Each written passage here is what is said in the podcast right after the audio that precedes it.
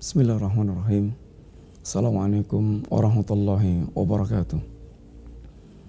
Innal hamdalillah wassalatu wassalamu ala Rasulillah wa ala alihi wa ashabihi wa mawala wala haula wala quwata illa billah amma ba'd.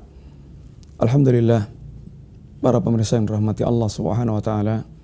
Kembali kita berjumpa dalam kajian silsilah akidah, kajian dasar-dasar agama dasar-dasar agama Islam yang selayaknya seorang muslim dia memahami dan mengetahui tentang dasar-dasar agamanya. Pada pertemuan yang lalu kita telah membahas insyaAllah pembahasan yang berkaitan dengan ahamiyatul akidah, tentang pentingnya akidah, dan dari mana akidah ini kita mesti harus kita ambil.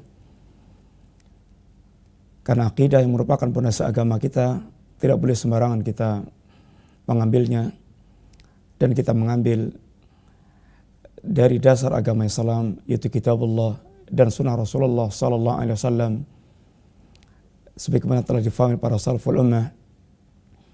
Karena itulah sebaik-baik perkara sebagaimana ucapan seorang salaf kullu khairin fi ittiba'i salaf wa kullu khairin fi ibtida'i al khalaf sebaik-baik perkara adalah mengikuti salaf dan seburuk-buruk perkara adalah apa yang diadakan oleh generasi yang akhir. Para pemirsa yang dirahmati Allah Subhanahu wa taala. Pada kajian kita kali ini insyaallah kita akan mulai masuk pada pembahasan ini rincian tentang akidah dan keimanan seorang muslim. Secara umum bahwa akidah seorang muslim dia dibangun di atas usul akidah atau usul iman dan usul iman sebagaimana dijelaskan oleh Allah Subhanahu wa taala dan Rasul sallallahu alaihi wasallam yang dikenal dengan istilah arkanul iman dengan istilah rukun-rukun iman. Ini rukun iman yang enam yang Allah Subhanahu wa taala menyatakan dalam ayatnya yang mulia amana rasulu bima unsila ilaihi min rabbih wal mu'minun.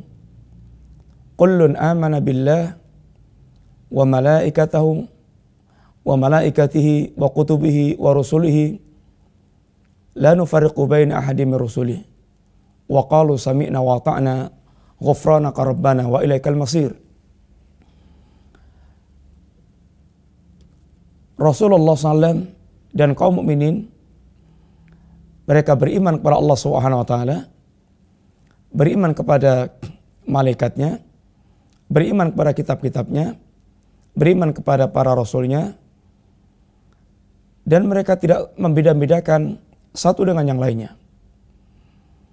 Dan mereka mengatakan, Sami'na wa ta'na, ghufranaka rabbana wa ilaikal masir. Ya Rab aku dengar, Ya Rab aku taat, dan ampunilah segala dosaku, dan sungguhnya kepadamu lah kami akan kembali. Demikian pula dalam ayat yang lainnya Allah katakan, Wa mayakfur billah wa malaikati wa kutubi wa rasuli wal yawmil akhir faqad dhalla dhalalan ba'ida. Sungguh dia telah Barang siapa yang dia kufur kepada Allah, kufur kepada malaikatnya, kufur kepada kitab-kitabnya, kufur kepada para rasulnya, kufur kepada yumul akhir, maka sungguh dia telah sesat dengan kesesatan yang sangat nyata. Dua ayat tersebut menyebutkan tentang lima perkara. Al-imanu billah, wal iman bi malaikati, wal iman bikutubi wal iman bi rusuli wal iman bil yaumil akhir. Sedangkan para ulama menyebutkan arkanul iman ini sita. Rukun iman enam. Iman kepada Allah, malaikat, kitab-kitabnya, para rasulnya, yaumul akhir, dan takdir yang baik maupun yang buruk. Adapun secara komplit dan urutan tentang arkanul iman ini Ada dalam hadis Rasulullah sallallahu alaihi wasallam ketika Jibril datang ingin mengajarkan agama kepada para sahabat sehingga datang dalam bentuk manusia yang seakan ingin berguru kepada Rasulullah sallallahu alaihi wasallam. Sebagaimana termuat dalam hadis Jibril di antara perkataan Jibril kepada Rasulullah sallallahu ya Muhammad akhbirni anil iman ya Muhammad Habarkan kepadaku tentang iman. Maka Rasulullah SAW memberikan jawaban al-iman antuk minabillahi wa malaikatihi wa kutubihi wa rusulihi wal yawmil akhir wa tu'mina bil qadari khairihi wa syarrihi. Adapun iman itu adalah Anda beriman kepada Allah, iman kepada malaikatnya, iman kepada kitab-kitabnya, iman kepada para rasulnya, iman kepada yumul akhir, dan Anda beriman kepada takdir yang baik maupun takdir yang buruk.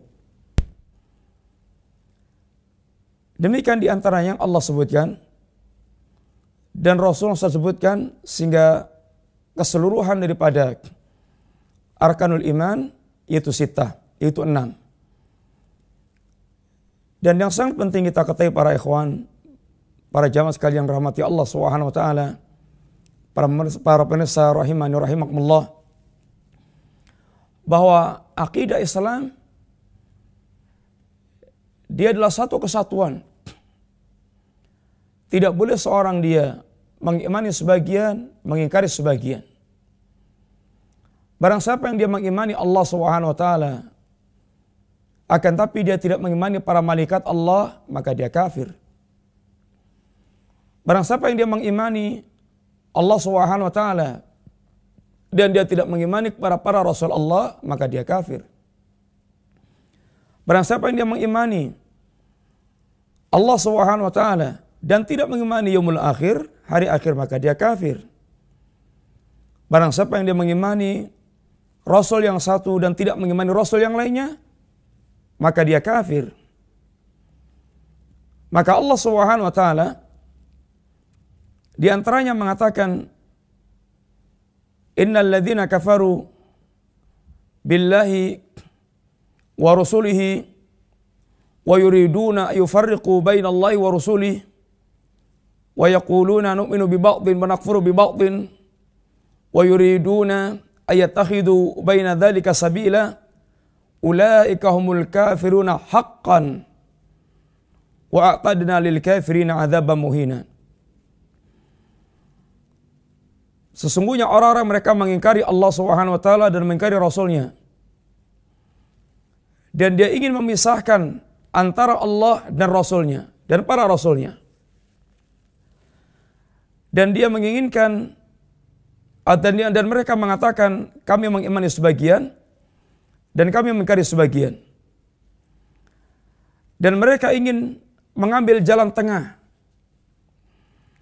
Maka Allah katakan, Ulaika humul kafiruna haqqan, mereka itulah orang kafir yang sebenarnya.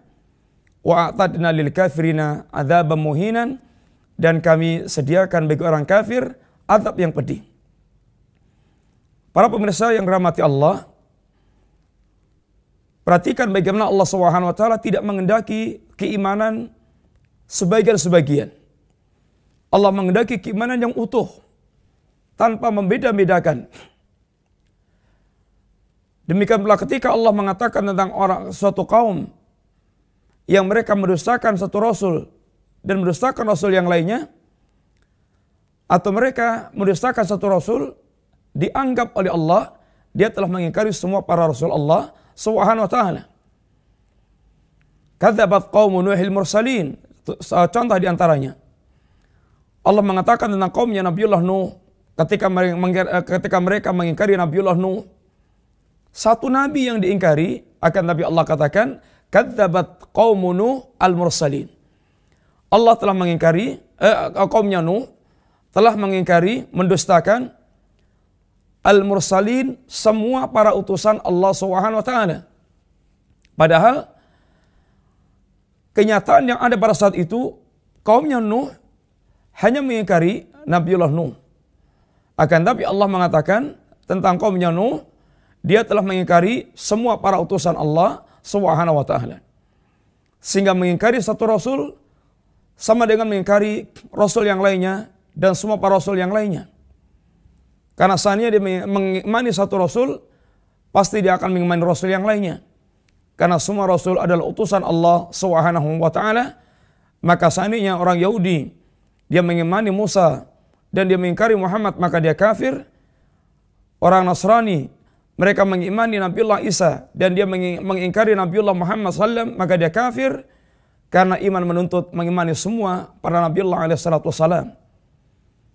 Para pemirsa yang rahmati Allah Subhanahu wa taala, sebelum kita berbicara tentang tafsilat, tentang rincian daripada arkanul iman, bagaimana kita berbicara tentang iman kepada Allah Subhanahu wa taala, bagaimana kita bicara tentang iman kepada malaikat, iman kepada ini kitab Rasul Yaumul Akhir, maka perlu kita kembali ingatkan yang definisi iman yang dikatakan oleh para ulama definisi iman yang merupakan kesepakatan ahlu sunnah wal jamaah sehingga kita tidak akan terjerumus dalam sikap yang salah dalam mengimani atau dalam ini memandang tentang keimanan yang diajarkan oleh Islam.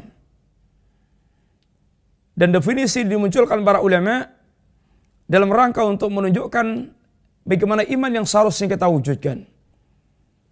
Karena akan kita dapatkan di tengah-tengah umat ini orang-orang yang mereka menyimpang dan menyelisihi dari al-haq termasuk di antaranya dalam, dalam masalah iman. Sebagian sehingga kita melihat fenomena sebagian umat yang mereka gampang sekali mengkafirkan kaum muslimin yang terjerumus dalam perbuatan dosa besar. Ini fenomena sebagian kaum muslimin. Dan ini sungguhnya merupakan buah dari kesalahan mereka dalam memandang ini iman.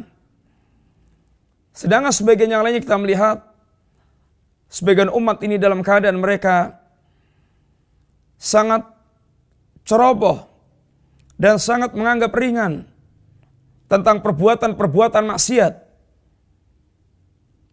yang demikian karena sungguhnya pula ada pemikiran yang salah tentang keimanan. Para ulama Islam yang dikenal dengan ulama al-sunnah wal jamaah dari zaman ke zaman maka mereka memberikan definisi iman dengan definisi yang merupakan kesimpulan dari pembahasan telaah seluruh dalil Alkitab dan Sunnah mereka mengatakan al-iman i'tiqadun fil qalb wa iqrarun bil lisan wa amalun bil jawari yazidu wa yanqus. Sesungguhnya iman adalah keyakinan dalam hati dan iman adalah ucapan dengan lisan dan iman adalah amalan dengan jawari dan iman itu bertambah dan berkurang. Ini definisi yang para ulama al-sunnah menyebutkan tentang definisi iman. Tidak dikatakan seorang mukmin yang diterima keimanannya kecuali dia mewujudkan perkara-perkara tersebut. Seandainya seorang dia hanya meyakini, maka dia belum dikatakan mukmin sampai dia betul-betul mengucapkan keimanan dia dan dia mewujudkan dalam amalan anggota jawari. Satu contoh di antaranya, kita lihat beberapa contoh. Abu Talib, paman Rasulullah SAW, dia mati dalam keadaan kafir. Dan Rasul menyebutkan Abu Talib, dia berada dalam neraka, walaupun dalam neraka yang paling ringan azabnya. Sedangkan Abu Talib orang yang sungguhnya memiliki keyakinan tentang agama Rasulullah Muhammad SAW. Cobalah dengar apa ungkapan Abu Talib. mengungkapkan tentang apa yang menjadi pandangan dia tentang ajakan keponakannya mengajak para kalimat Islam, kalimat iman. Apa katanya? Wada'utani wa qad araftu annaka nasihi. Sungguh engkau menyuruh aku, engkau mengajakku dan aku tahu bahwasanya engkau adalah sedang memberikan nasihat kepadaku. Wa sadaqta wa kunta sama aminan. Dan sungguh engkau adalah telah orang yang jujur. Dan lagi pula anda seorang yang amin. Seorang amanah yang terpercaya. Lihatlah bait pertama ini. Lihatlah kalimat yang pertama ini bagaimana Abu Talib. Dia mengakui tentang kejujuran Rasulullah Muhammad SAW. Dan mengakui tentang amanahnya al-aminnya Rasulullah SAW warat dinan Waqad araftu annahu min khairi adyanil bariyah dinan. Dan engkau menawarkan agama kepadaku. Sedangkan aku sungguh telah mengetahui bahwa agama yang kau tawarkan sebaik-baik agama yang ada di kalangan para makhluk. Lihatlah bagaimana Abu Talib. Dia mengetahui tentang benarnya agama Rasulullah SAW dan sebaik-baik agama. Laula al-malamah wa hadara masabah. Seandainya bukan karena celaan dan khawatir tentang celaan yang akan muncul lawajatani samhan bidaka mubinan. Niscaya aku akan niscaya aku akan dapatkan diriku orang betul-betul sangat menerima agama yang kau tawarkan. Para pemirsa lihatlah Perhatikanlah bagaimana Abu Talib dia telah memiliki keyakinan tentang agama Rasulullah SAW akan tapi sekedar keyakinan yang ada dalam hati mereka dan dia tidak mengucapkan kalimat la ilaha illallah sebagai kalimat iman. Maka ma Abu Talib dia dikelompokkan orang kafir dan kekal dalam neraka. Dan di akhir hayatnya itulah di antara rahasia kenapa dia di antaranya meninggal di antara meninggal di atas kekafiran. Ketika Nabi mengajak dan menuntun untuk mengucapkan kalimat La ilaha illallah ya ammi qul la ilaha illallah kalimatan wahaju bi indallah. Ketika Nabi mengajak kalimat ini maka Abu Talib dia kemudian enggan mengucapkannya sampai pada akhir kehidupannya maka dia di atas agama Abdul Muttalib agama kakek moyang sehingga semata keyakinan dia la yang fa tidak bermanfaat Fir'aun bagaimana di akhir hayatnya. Dan sungguhnya dia hati kecilnya juga memiliki keyakinan. Sebagaimana Allah SWT mengungkapkan tentang Fir'aun. Wajahadu biha. Wastaiqanata anfusum dhulman ba'uluwan. Fir'aun dan kawan-kawannya mereka ini nampak memberikan penentangan kepada dakwah Nabi Musa alaihissalam. Akan tapi sungguh-sungguhnya dalam hati dia ada keyakinan tentang benarnya apa yang dibawa yang dibawa oleh Rasulullah. Iblis dia pun bahkan mengakui dengan terang-terangan ketika ditanya Allah kenapa engkau enggan sujud kepada Adam? Apa kata iblis? Khalaqtani min nar wa khalaqtahu min tin. Ya Rab, sesungguhnya engkau ciptakan aku dari api dan engkau ciptakan Adam dari tanah. Maka iblis mengakui Allah SWT akan pengakuannya la yang, yang, la yang fa'. Demikian pula para pemirsa rahmati Allah. Seandainya iman itu sekedar ucapan juga lah yang fa. Orang-orang munafik, orang yang mereka telah mengucapkan dengan misalnya kalimat syahadatain, orang munafik, dia bergaul dengan kaum muslimin secara zahir, akan tapi orang munafik, dia kosong hatinya dari keyakinan yang lurus. Allah Subhanahu wa taala telah memberitakan tentang dustana kiman orang munafik. Idza ja'akal munafiquna qalu inna innaka la rasulullah wallahu ya'lamu innaka la rasuluh wallahu yashhadu innal munafiqina lakadzibun. Ketika orang munafik datang pada Nabi dan mereka bersaksi tentang kerasulan Nabi. Engkau adalah utusan Allah, ya Rasulullah kami bersaksi engkau adalah utusan Allah. Allah mengetahui bahwasanya Muhammad Rasulullah SAW adalah utusan Allah SWT dan Allah bersaksi bahwa orang-orang munafik adalah pendusta. Kenapa Allah dustakan orang munafik? Karena yaquluna bi afwahihim yaquluna bi afwahihim ma laysa fi qulubihim. Orang munafik mereka mengucapkan dengan lisan-lisan mereka sesuatu yang tidak ada dalam hati mereka. Hati mereka kosong dari keyakinan yang lurus. Walaupun lisan mereka mengucapkannya. Masalah rahimani wa rahimakumullah.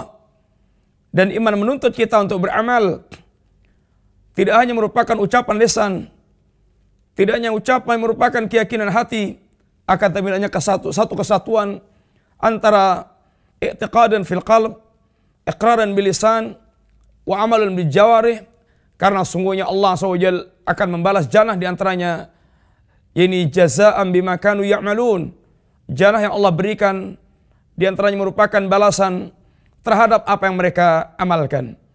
Insyaallah kita lanjutkan pembahasan kita tentang al-iman pada pembahasan yang akan pertemuan yang akan datang bismillah. Wassallallahu ala nabiyyina Muhammadin wa ala alihi wa wasallam. Assalamualaikum warahmatullahi wabarakatuh.